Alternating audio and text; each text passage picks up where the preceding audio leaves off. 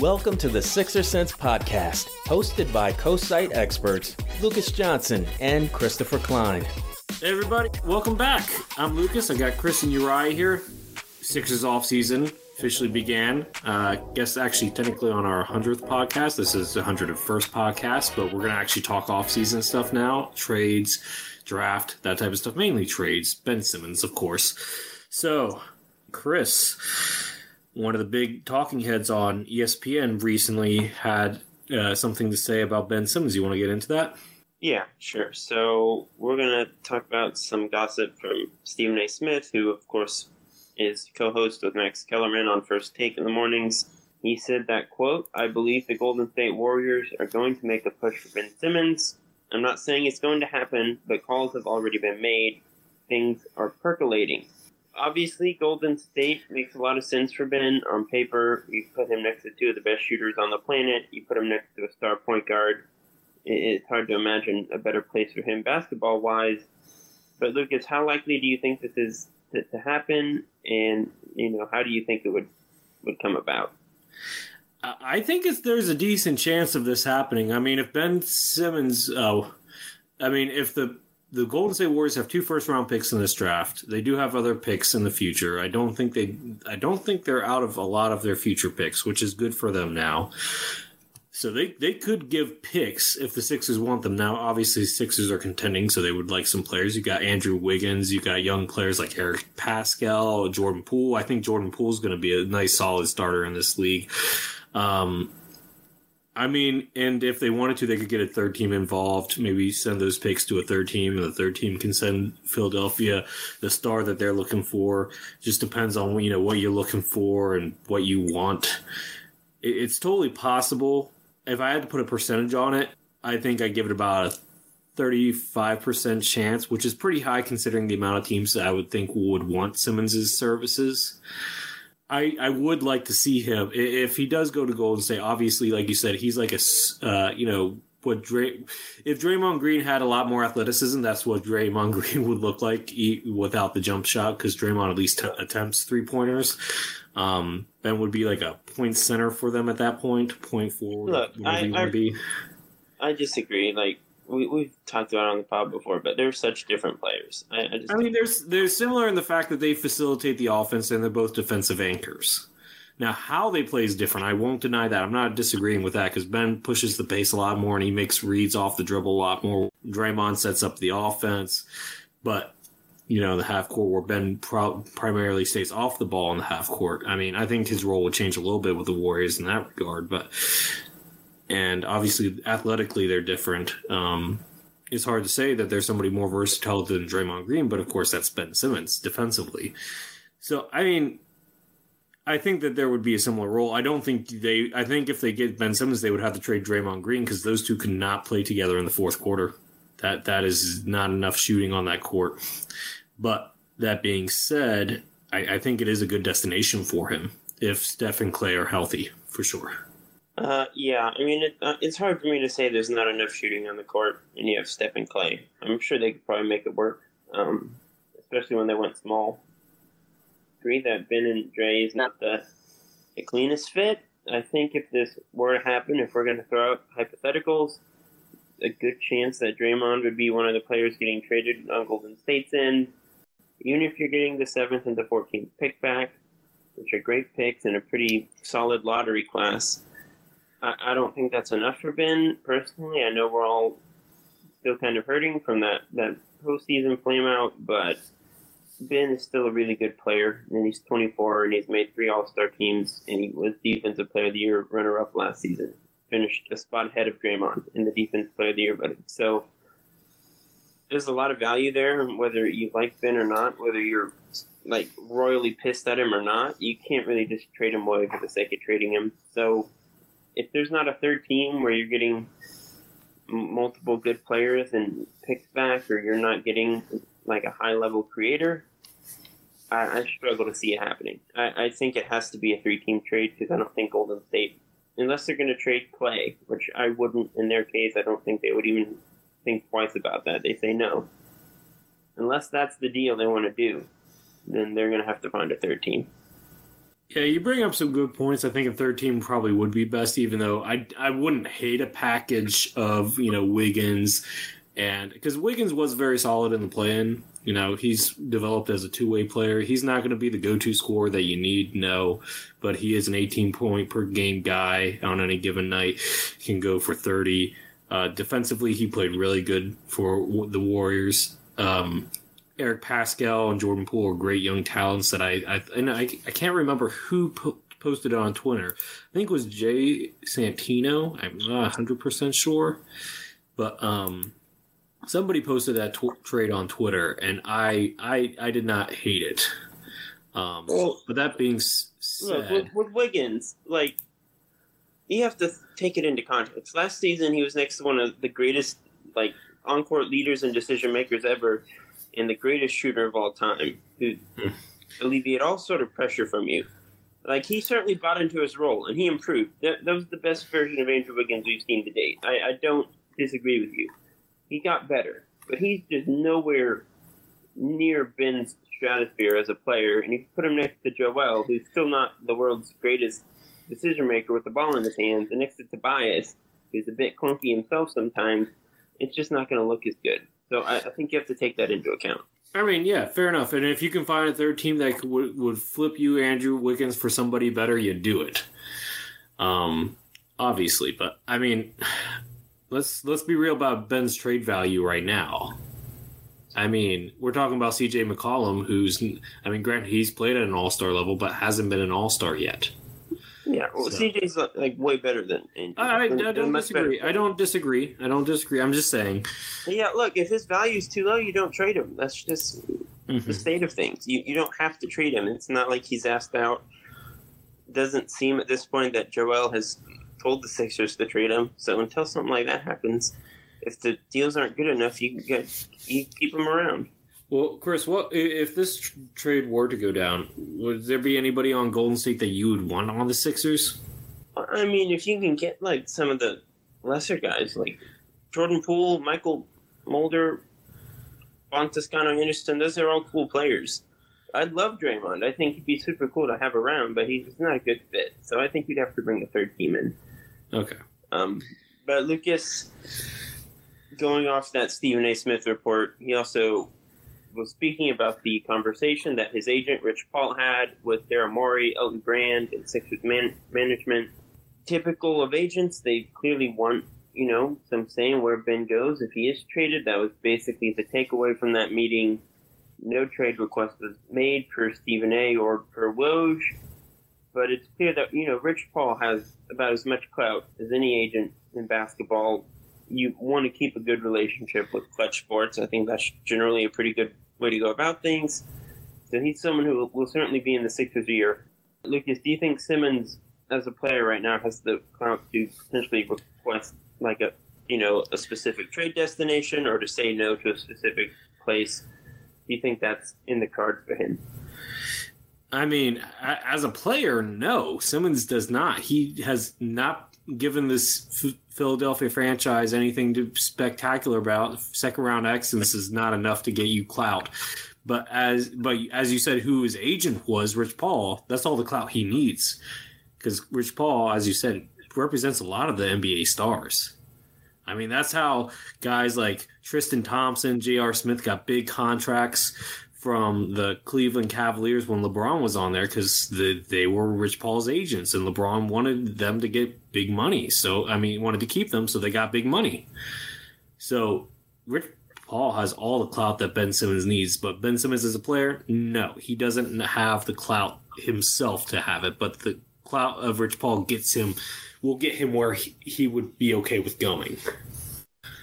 Yeah, I agree. I mean, at the end of the day, the Sixers are going to take best offer that's made to them if they take anything. Um, you know, I'm sure Ben would probably like to not play in you know a smaller market that's not ready to compete right now. I'm, I'm sure he prefers to go to a winning situation. Um, and Rich Paul will make that hurt, I'm sure. And you do want to maintain a good relationship with with Rich Paul. Uh, you don't want to throw anyone under the bus, so to speak. But at the end of the day, Daryl Morey's pretty well known to be about you know, winning championships and doing what is necessary to win those championships. At the end of the day, if there's a good trade that they like, they're going to send them wherever they need to send them. Um, I think that's where we're at. Okay, fair enough. Fair enough. So before we get into our next topic, this wasn't on our agenda, but recently there's been news coming out via Chris Haynes of Yahoo Sports that because of the coaching uh, search in Portland and the, you know, unable to put a winner around Damian Lillard, is kind of pushing Damian Lillard out of Portland. It's, it appears to be going that direction. So, guys, and you're right, you can jump in on this too. Do you think the Sixers have enough to try to make a real push for Damian Lillard? Yeah, of course.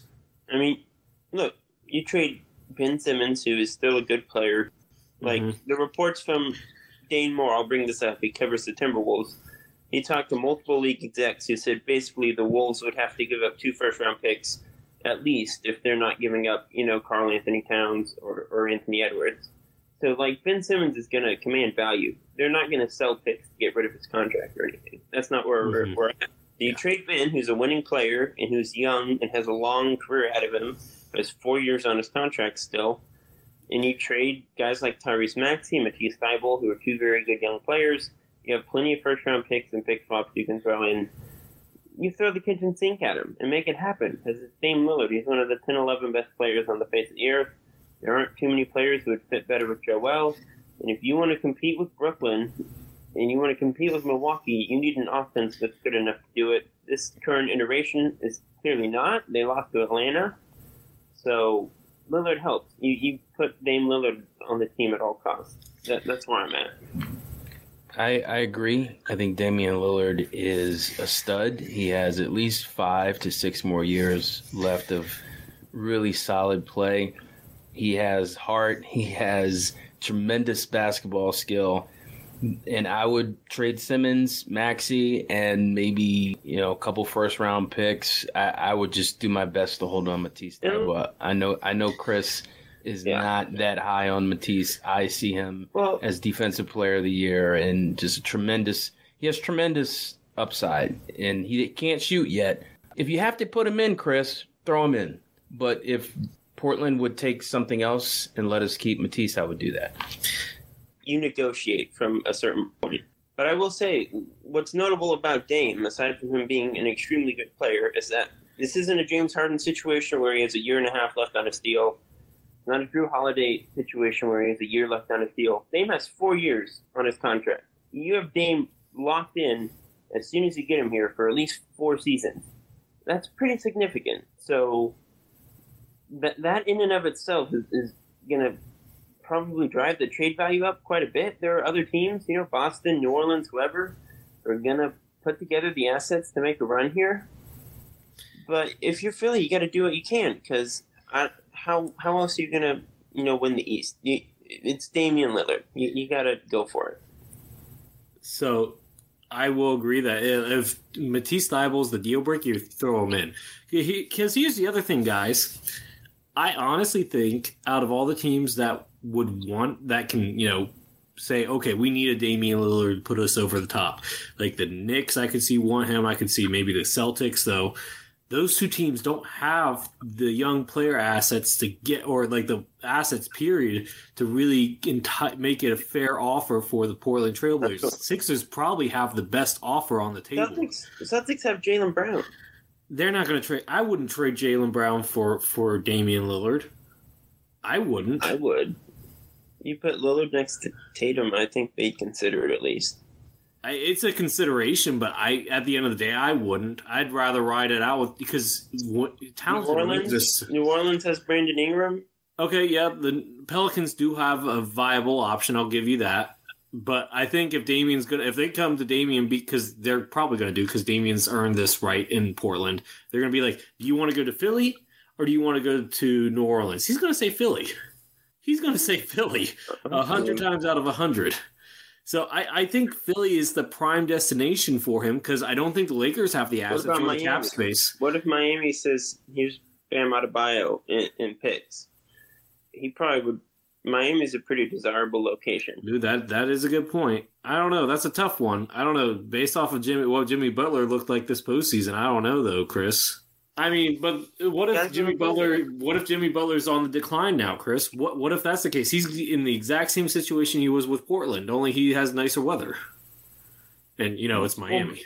Jimmy's even if he's on the decline, he's better than CJ McCollum. But is the supporting cast better if you get rid of Bam? I, I don't know, but I'm as far as who would be on Lillard's list, I wouldn't count out Miami. I mean, I wouldn't they tend either to end up on people's list. Because it's Miami. Yeah, and like I said, I don't. I don't think the Lakers can get him. New York is going to be on his list. The Knicks aren't exactly But the- the championship. But they're not gonna. Well, who are they gonna offer? Is Julius Randle? He's a free agent this summer, I believe. I don't And know that- who they offer, but if we're strictly like where does Lillard want to go, you gotta like keep the big markets in mind. I mean, yeah. I mean, I'm sure money wise, Lakers could make something work, but I don't. I don't know. I don't know if he. I think Stephen A. Smith said that Dame doesn't want to play next to LeBron. He doesn't want to be in that shadow.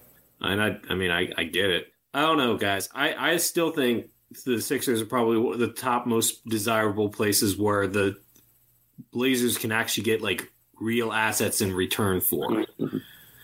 And I, I think that's where we're at here because, like you said, Ben Simmons is still an all star level player. You can still get assets back for Ben Simmons. You pair him with Maxey and Thybulle, and you know if they want Isaiah Joe, take Isaiah, take whoever you want, not named. We pray that you take Tobias Harris, but if you can't, you can't. Um, but let's go ahead and get to our main next point, which is, and it's a real possibility here, guys. We kind of already touched on it. There's a real possibility that Ben just stays in Philly this offseason. And if that's the case, what did, does Ben have to do this offseason to get the trust of the Philly fans back in his favor? Hey, Chris, can I jump in? So, so the reason why I put this question in there is because I heard a really interesting proposal from it's called First Things First. I think it's Fox Sports. Yeah. Yeah, and it and the one guy they were joking, right? You had Chris Broussard and, and um, it was in some former players. Some guy I'd never seen before. He had a really loud outfit on. That's just what I remember. It, but this, Was he a player or was he a, like no, a- he was just a journalist, I think. Was he like a beard with like? Is, was his name Nick something? No, it wasn't Nick. I know you're talking about. He has like the hook nose. No, it wasn't Yeah. Nick. It was another guy. But uh, he he said that he thinks that for Simmons to regain the trust of the Philly fan base was to have a press conference, and they would call it "Trust the Process 2.0," and Simmons would have to come out publicly and basically say to all the fans, "This is what I'm going to do." Uh, I admit that I have flaws, but I'm going to commit myself to, to this team, to this city. While some people laughed, one person said, Wow, I, I could see that being the the bridge to reestablish trust. So that I just found that interesting. Would that ever happen? Hell no. But the question is for you guys, what do you think he would have to do? Because he is really on, you know, the crap list for a lot of fans. And could could he do something like that, or could he not? I mean, what do you guys think? Like you said, that's not going to happen, but I, I do think that kind of a gesture would go a long way with people. Um, obviously, like we're not going to know for sure until next season starts and we see him on the floor. Um, like he can talk about his jumper all he wants to the media. We can hear all sorts of reports about him changing hands or whatever. But until the fans see him on the court and there's a tangible difference in how he approaches the game, he's probably not going to have much confidence from anyone. Um, you know, we've been talking about the jumper. He's been saying he's comfortable taking them when they're available for years now, it, and he just doesn't take them. So, uh, again, I'm not a big like jumper guy, but until he changes, until he is demonstrably more aggressive night in and night out, and you know, imposing his will on teams consistently, until that's the case, fans are gonna keep him on the you know the list, so to speak. So. Uh, it, it, we really won't know until next season. Yeah, I, I mean, I I kind of agree with you both. I think that a press conference like that would est- not establish trust, but establish accountability, saying that okay, I will let you guys hold me accountable, which I think Philly fans would appreciate, but wouldn't earn him trust per se. I think, like Chris said, it's going to have to happen in the season. He's going to have to take mid rangers. He's going to have to take threes, and more than one per game too. That's that's the thing.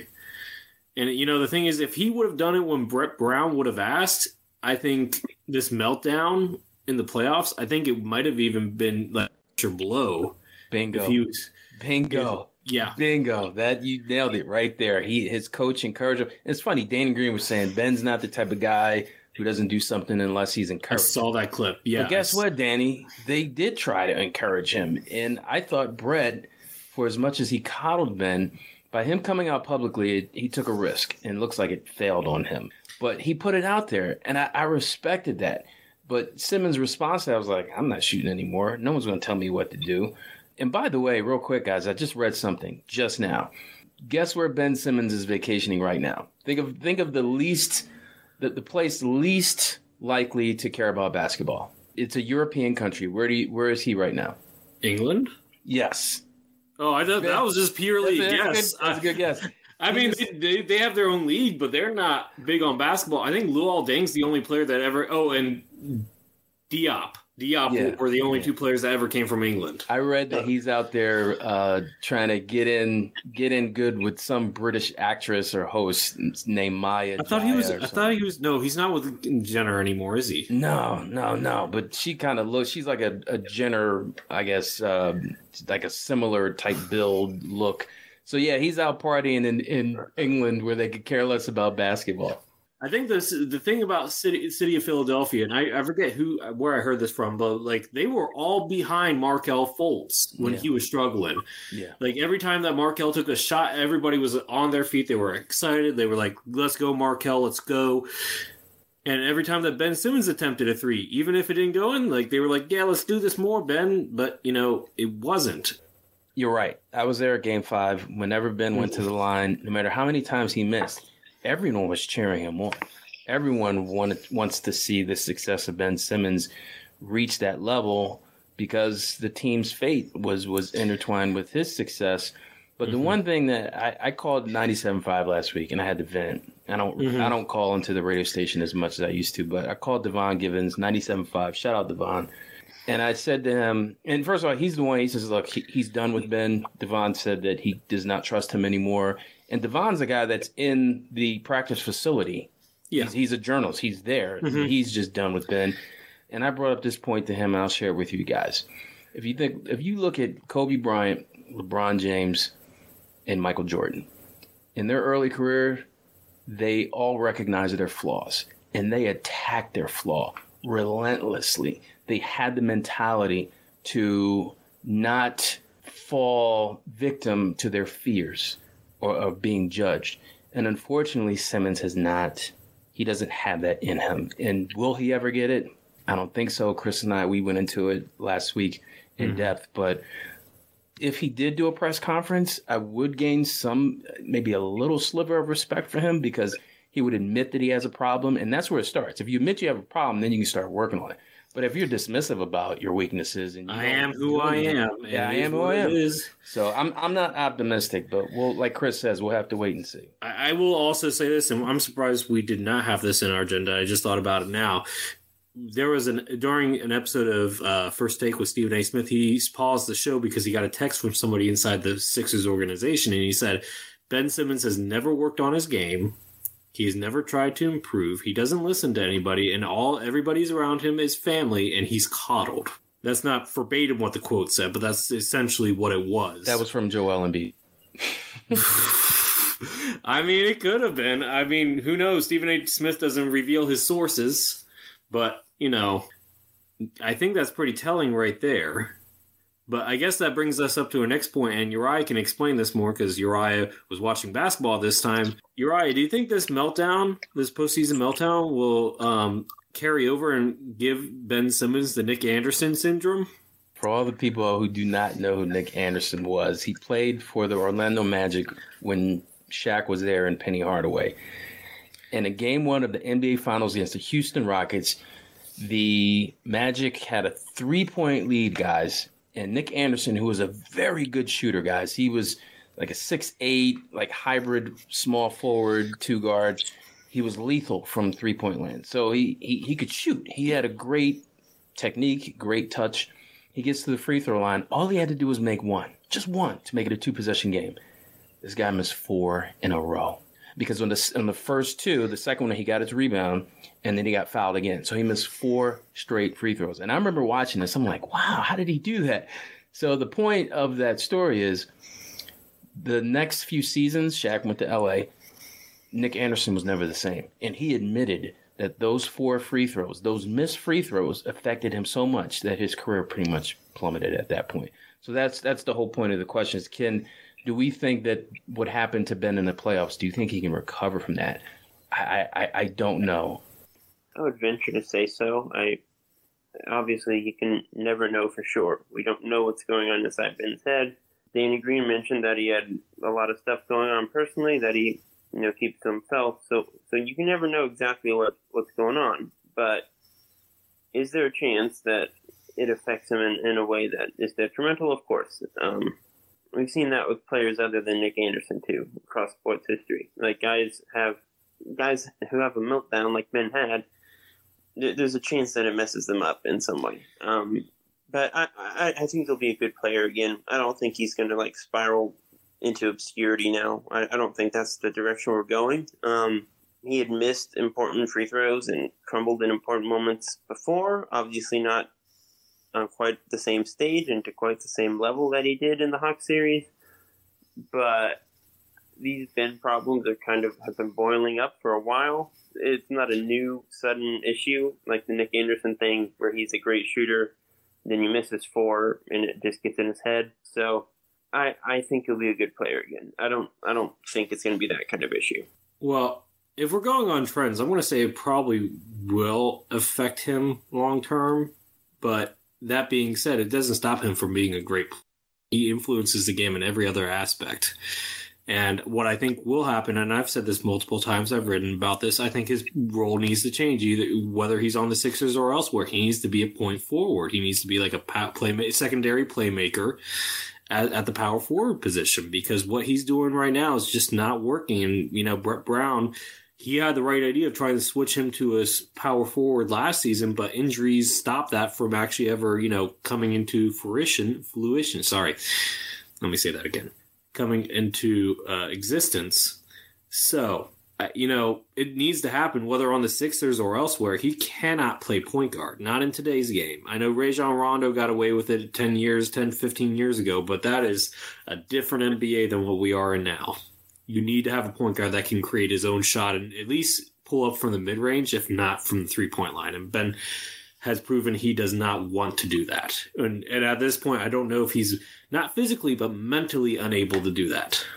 I he needs to go see a sports psychologist. That's what needs to happen. Oh yeah, uh, so many people are saying online, and not just you know random Joes on Twitter, but actual journalists and analysts on ESPN, TNTs. He needs to see somebody to help him get through this mental block I, and I think I think it's 50-50 because I think this is probably the worst that I've ever seen it. And there was a guy, a baseball player named Chuck Knoblauch, who forgot how to throw to first base. He couldn't get, he couldn't throw the ball to first base. He would throw it every which direction, up, down, left, right, throw it out, out of play in the stands, and he just that it just messed with his head so much, just like Nick Anderson. And Simmons uh, is really at a point and we talked about it, Chris last week. It's it's kind of like a bullying thing at this point because he's become the butt of a joke on MSNBC, on late night TV. It's it's really out of control. Since the last time Chris we spoke, I am starting to feel bad because people are really taking shots at him, and at the end of the day, it's just basketball. Yeah, like what is he gonna do worse? Like he, he's not gonna shoot worse. Right. Like, like there's nothing for him to really get worse at unless he stops, like passing altogether. His Playing shooting defense. already sucks. Yeah. It's already like a major critical flaw that has like prevented him from performing in a playoff series. Like, there's really nowhere else to go. Yeah, there's uh, not like a level below that, frankly. We'll certainly see what happens there. But yeah. uh yeah, I think it's time to move on.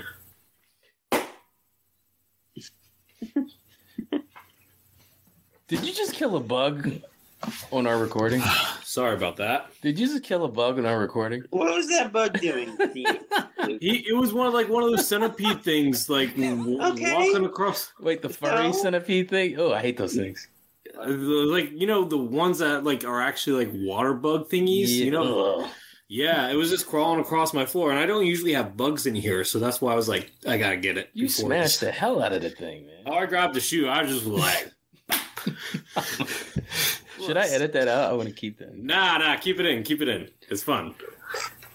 All right, Chris, go ahead. unbelievable. So we're going to talk about former Sixers who are still in the playoffs while Philadelphia is not. Um, Atlanta, Milwaukee, Phoenix, and the LA Clippers are your final four standing for those who had tuned out, understandably so, after such a jarring defeat. Um, we got pretty much four, maybe three and a half, depending on how you look at it. Prominent former Sixers who are still playing. You have Lou Williams coming off the bench in Atlanta. Jrue Holiday, who's playing a starring role in Milwaukee. And then with Phoenix, you have our boy Dario Saric and Mikal Bridges, who was a Sixer for about 10 minutes. Um, so, Lucas, just off the top of your head, rank those four guys in terms of impact. I think it's a pretty easy ranking, but Yeah. what are your thoughts on those four guys? It's pretty obvious. Jrue Holiday's having his way against uh, Trey. We'll see how he does tonight against Trey defensively, but offensively, Holiday's been sensational in this series. You know, this Eastern Conference Finals. So he's number one. Uh, Mikal Bridges, starting small forward for the Suns, lockdown defender, g- good three and D player. He's number two. Lou Williams is still, you know, providing some scoring off the bench though. He's looking near the tail, tail end. I'm going to have him three, and then I'm going to have Dario four, just because Ayton's playing so many minutes, and you know.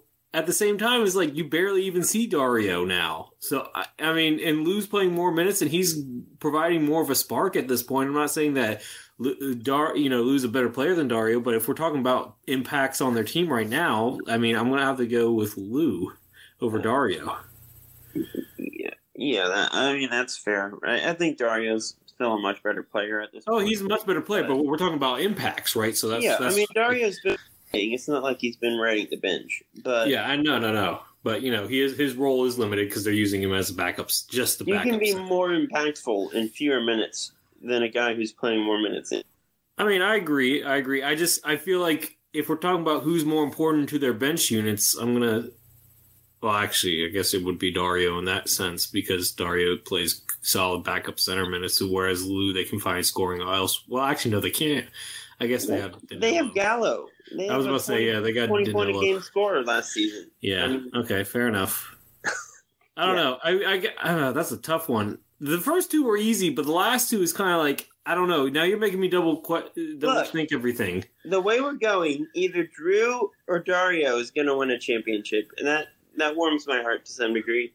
It would Mm-hmm. be kind of funny if Jrue wins a championship before the Sixers. It wouldn't actually be anything. People would make it into a big thing when it shouldn't be, but it, it'd be at least worth it. I, I would. I think it would be a bigger thing if Dario won it Uh, before. But yeah, before look, I, I want only good things for Dario. I wish only good things upon him. I I, I, our I think next this. question here is who are you pulling for to win? We all know that my sons are Uh, excuse you. Excuse you. I was there in the dark days yeah. I, well, of Josh Jackson and Eric Bledsoe. I don't care about. And I was there during the days of when Charles Barkley was there, and I wanted to see him beat Okay. Chicago. So, boom. Look, I'm not a Suns Okay, guy. old I'm. I'm a Chris Paul slash Darius Saric guy. so look, I'm all for Phoenix winning this thing. I hope it happens. Um, I think it should.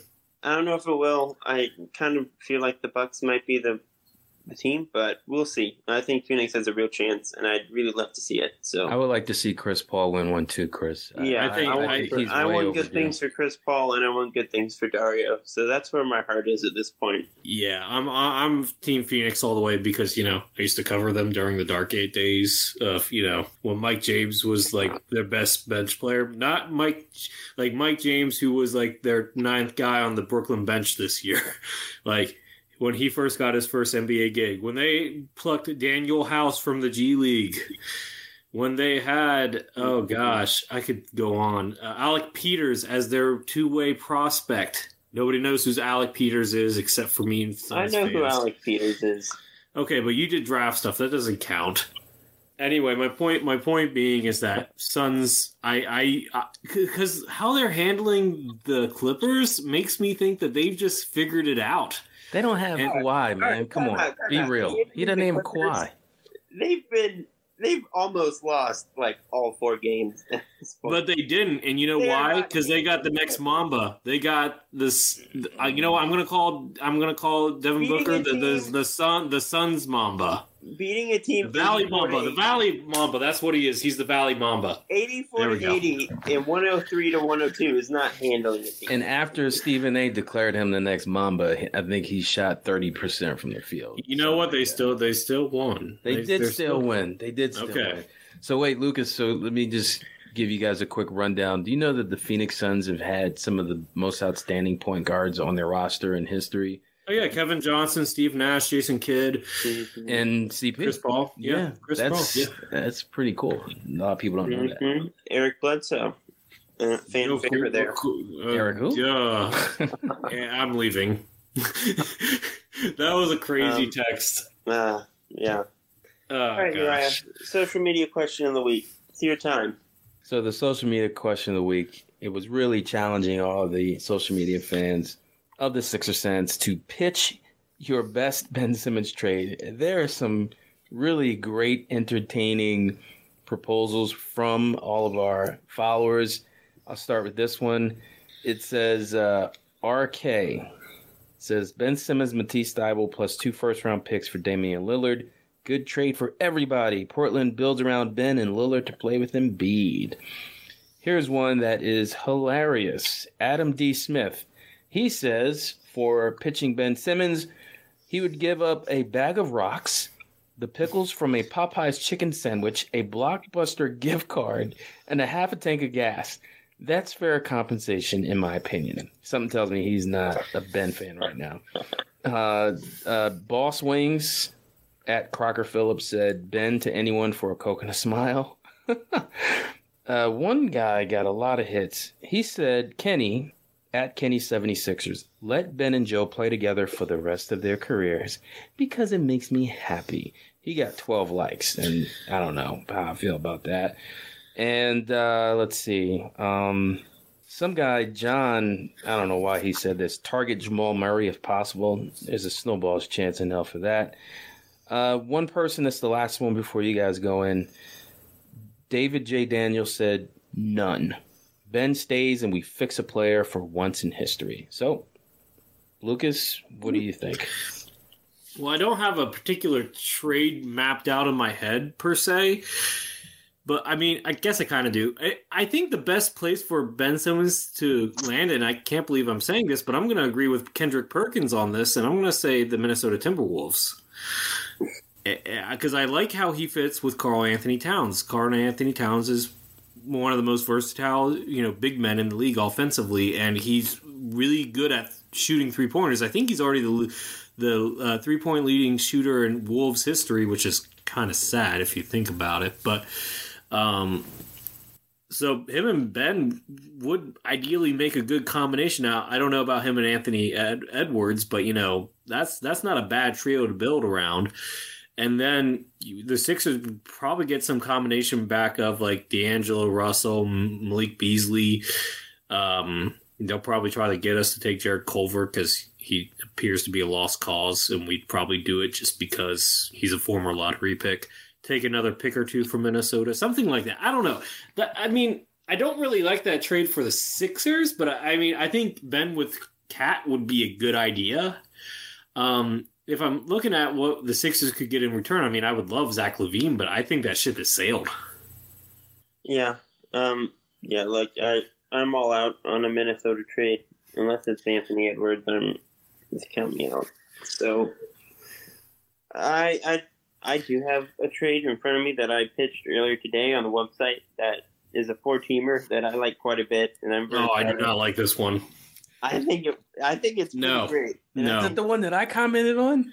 I don't know. The one I posted in the Slack.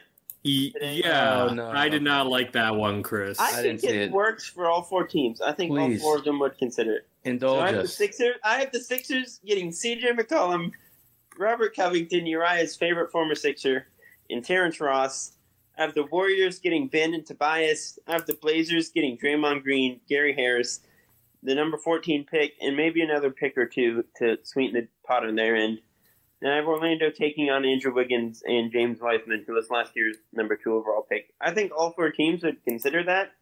If you're Philly, you get CJ, you get someone who can kind of fill in for Ben defensively in a way, and Robert, and you clear the cap sheet a whole bunch by getting rid of both Ben and Tobias's contracts. Um, Broko's on an expiring deal. Terrence Ross only has two years on his deal. You clear up a lot of money long term with that. Um, the Warriors get Ben Simmons and Tobias Harris, go with Stephen Klay. I think that would be something they would be interested in. If you're Portland, you got one of the best leaders and defensive anchors on the planet who could play with Damian Lillard and do big things if Dame is still there, and Draymond Green. And the Magic get James Wiseman. Uh, so I think it works for all four sides. I really Well, like it. I, I will say this, Chris. I will say this. Out of that article, that was my least favorite one, but you did have a couple in here that I did like. I like the three-team trio, trade between the what Sixers. don't you like about it? I I just, I don't Tobias- like the. idea- No, I just, I think nah, nah. Shooting and playmaking. I got rid of Tobias's. How are you getting? How are you I put getting rid of Draymond seventy next to million Dame. dollar or sixty million dollars of contract? 'Cause Yeah, no, I'm just, Tobias, I, I'm not feeling million. that. How do you? No, do no. I, this How is do this you- is what what? I I like your first deal. I like your first deal with I Cam, the in Sixers the getting trade Cam. The financials work out. Yeah. It's 100 percent legal. Well, I will. I will say this, Chris. I like your first one that had the Sixers getting Kemba, the seventh and the fourteenth pick, the Warriors getting Ben, and the Thunder getting Wiggins in the twenty eighth pick. I like that one. I also like the the Hornets three t- trade uh, three team one where you had Gordon Hayward, the Sixers getting Gordon Hayward, Miles Bridges, the eleventh and the fourteenth pick. The Warriors getting Ben in the 28th pick, and the Hornets getting Draymond and Wiseman. I think those are two trades that I think would make a lot of sense for both all you know the teams involved in them, and that so that that's just my thought on it. Um, Chris, I don't know why you want Rocco back when we already have Matisse Look, Rocco Thybulle. is an extremely good player. You can have both of them. Oh my goodness, And that, that okay, that probably would. for Matisse.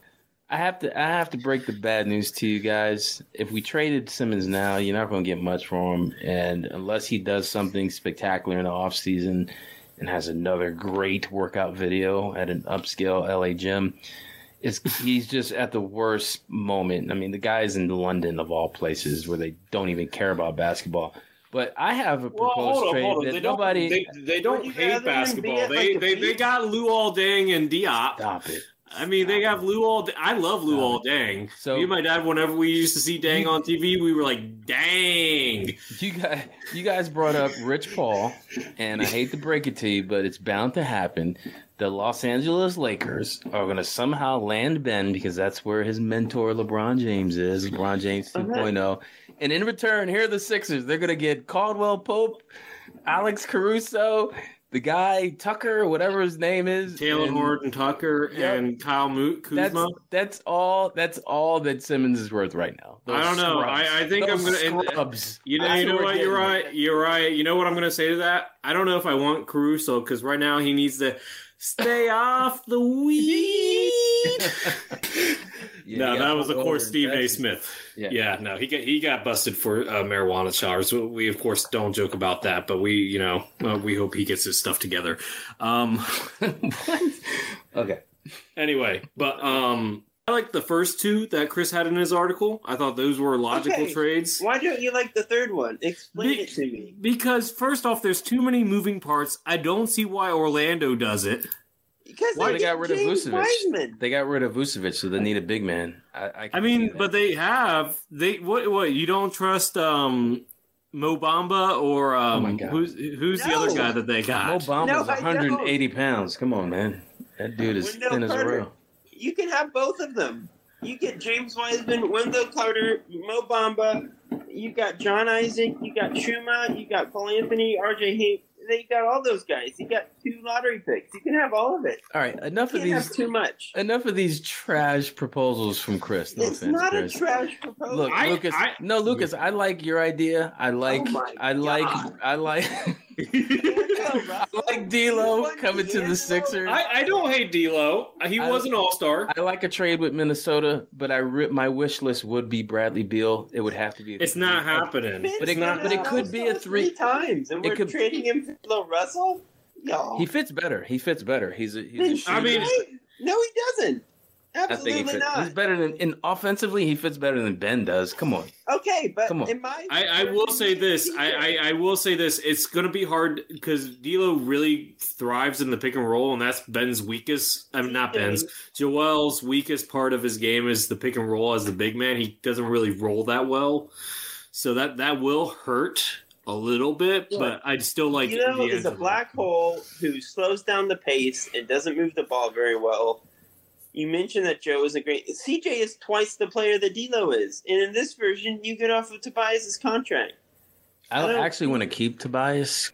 As Tobias like will give you- second or third. You know what you're getting with Tobias. You get You're 20 getting points, eight, yeah, eight 18, rebounds. yeah, eight, yeah. Like You're gonna yeah. get that, and he did that in the playoffs, except for the last. game. Yeah, like like he had maybe what two bad games in the playoffs Yeah. versus yeah, Yeah. That, I mean, you take that. I mean, he's overpaid, yes, but he's not. He's a solid third option, and you know, Well, you use that new flexibility to find a more affordable third option.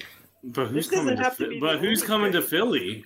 Who's going to come to play with CJ and Joel? I mean, I love Joel and of CJ, but I'm sure it, it's a good team. They had the they they had the trade they had the trade for Jimmy Butler and Tobias Harris to get them both there, and Jimmy left. I mean, there there's something going on there, and Daryl Morey has never hit on a. I mean, what Chris Paul was a sign and trade, right? guys? The the difference in impact on winning between Tobias Harris and Robert Covington is not as big as you guys would want to think it is. What? So what? Um, Covington did squat in the playoffs. Tobias Covington stepped is up. one of the sixty best players in the NBA, probably. he's the he's he's the top good. streakiest shooter and one I of the worst care. Finishers Ben. in the NBA. Oh, my I mean, Look, you could no. technically you could have both if you wanted to, but I think you belong on the Rights to Ricky Sanchez podcast. Chris, 'cause Covington they they love Covington over there. They love some Rocco, not me. Keep- I mean, I'm neutral on Rocco. I mean, because uh, he had a really bad season and bad playoffs, but I think that's more a fit than anything else. And you But- guys are overlooking that we get Terrence Ross in my deal. It would be lovely on the bench. So too little, too late. We should have had Ross. I don't know. sorry, y'all. Playoffs. My I mean- deal is the best. Yeah. I mean, I don't know, guys. I mean, denial. I don't know if I don't know if this this Sixers offense could function with Robert Covington and Matisse Thybulle on the floor at the same time. And I want Matisse to start at some point. so. Hey, before Why? we go, hey, Whoa, whoa, whoa! It can with Danny Green, but not with Robert Covington. Danny What's Danny? Green is a better three point shooter than Robert Covington is. I agree. It's like Yeah. a one percent difference. People guard Rocco. It's not like they're sagging off of him. I don't understand what y'all are saying. All right, People Rocco might be Robert Rocco Covington. might be slightly better all around versus Danny Green. I'll give him hmm. that. I mean, yeah, he's a better all around better player, but No, no, he, he's the better player, but offensively, you know, if I'm right now, I mean, ever since he left Philly, his three point shooting has kind of been like he has hot streaks and then he has cold streaks. And that's my problem with Rocco, especially after he left Philly when Ben was feeding him the ball on wide open looks. His shooting has been up Your and main down. problem is if Matisse Thybulle can play next to him offensively. That's where you're getting caught up. That's that's your The That's one thing, snag. the one thing I'll give you, Chris, with Rocco is that because he shoots so much, he does have the opportunity to get better because he keeps shooting. He probably will increase his three point shooting percentage. So I'll, I'll give you that. He does have room for growth, but right now he's. I don't think he's that great. I, I mean, I, I think he is a top 100 player for sure, probably top, you know, 75. But I mean, Eh, I don't know. eh, maybe. I'm not saying trade Ben for him straight up, guys. He'd be a, a part of a greater deal. I mean, I don't know if I don't know if the Sixers are. now that I I mean, have manifested it, I'm put. I'm moving the Sixers in the right direction. I have the long. all praise Chris and his almighty trades. All praise Chris and his almighty trades. No, I mean it's not a bad trade. It's just not one that I would do, Chris. Like I said, I like your other two trades better. Because I think there's less moving pieces in the. Who cares about moving pieces? That I mean, doesn't- I I think I think you're getting better value. I think you're getting better value on Gordon Hayward and Miles Bridges and two picks versus you would get on those guys. When's the last time there was a 14 trade, Chris? I can't remember. I I don't can see care. three. There's, just because people it's never happened to do it. before. I uh, A well, I, definitely. Ha- I mean, it definitely has happened before. That's not the issue. Yeah, it just once every doesn't happen. decade. Just because people aren't creative enough to think them up doesn't mean that Ah. it's not a good Let's idea. let's see if anybody's commented on this so far. Let's I- see. We've I had think- one comment. Um. oh, it's not a nice one, Chris. I'm not going to read it on the podcast. it was. Wait, did I? It's not that a from my one. burner. I, I might have used. I mean, no, it, it said, okay, I'll read it. I'll read it. It says, I'm sorry, but I would be stunned if any of these trades happened. Ooh, got me. I think I think Chris has gotten to his Oh. it's gotten to Chris's head that he won fantasy basketball league two years Twice in a row, baby. Yeah, during a COVID It's not, year. it's, it's not, during it's the not, COVID it's, year, it's not going to happen a third time. The first one didn't count. It was COVID. Uh, you won't win again. Uh, well, huh? Okay.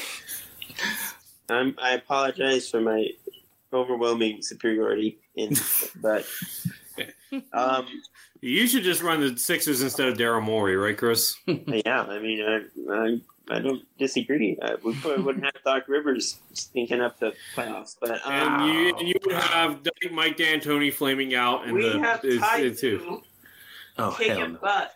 Okay, so Chris, Chris, Chris, you say Ty Lue, but I distinctly remember before Doc Rivers came Oh, on, yeah, I was Ty Lue and you were Mike D'Antoni. No, I was Mike D'Antoni and Ty Lue over Doc Rivers. Both of them would have been way ahead of him on my list. But you were more Mike D'Antoni, and uh, let's be clear. Yeah, I think Doc, I would- Ty River, Ty Lue is probably the one of the best at making you know in a series adjustments. Mm-hmm. So I'm gonna say I'm gonna say clearly Ty Lue, and I still stick by. I think Ty Lue was still the best candidate. Okay. Guys, I would fire Doc for Mike D'Antoni tomorrow. Nah, I wouldn't do that. With Joel would. as his star I'd player would never Sam work. Cassell. He would have no idea what to do with Joel Embiid. He would. I would, He put would. Sam Cassell at the front of the bench. Oh, Sam Sam Cassell, sure, I'll take Sam Cassell over over Mike D'Antoni any day. Yeah, gives because Mike D'Antoni has shown us who he is. He is a guy that can get the most out of his players You know during the regular else season, but he cannot get to the Chris, to the NBA Chris, finals. how would Lucas, D'Antoni use? That's the same thing with Doc. He is. But he's won a making dunk in championship. He's won a championship. years. Chris, how Yeah, how would 10 years. D'Antoni? Thirteen years ago. How would D'Antoni game use. Joel? Can you answer? Yeah, that? yeah, that's a How good would he- question. Put Joel 'Cause in the what- what- of the 'cause- floor and let him cook. No, no, no, because Same thing. no, Chris, what has Mike D'Antoni always done with big men? He has made them pick and roll players. and Joel what's is Joel's weakest part of his game is the being the roller on a pick and roll. He's not athletic enough to be a, lob finisher at the uh, on on offense on a regular basis, and that's. Joel like Dwight Howard. That's ridiculous. They're different. I was actually thinking more like Amar'e Stoudemire, but okay. Joel can work from the elbow. He can pass out of doubles. He can score on the perimeter. He can do all sorts of things. But he needs a point guard to run his offense. Unless they get Okay. Damian and Dame, it's not going to happen. Now, I think he could make the most out of Tyrese Maxey. I would love to see that. But, you know, I'm the only Right. Maxey. I'm the only one here that thinks that Maxey could be a starter next year. Doc you know? Rivers I just think he closed can. a game seven. Thank you. Shake Milton. Okay, Well, Shake obviously is It's not a. problem. Shake- garbage. Shake is a bad player. Oh, wow, this is a. I mean, I wouldn't say that. I think. Wow. I think what would happened is that he's. He's the 12th best player on this team.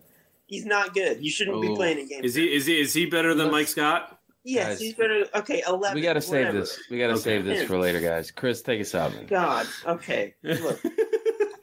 Jesus Christ. All right, guys.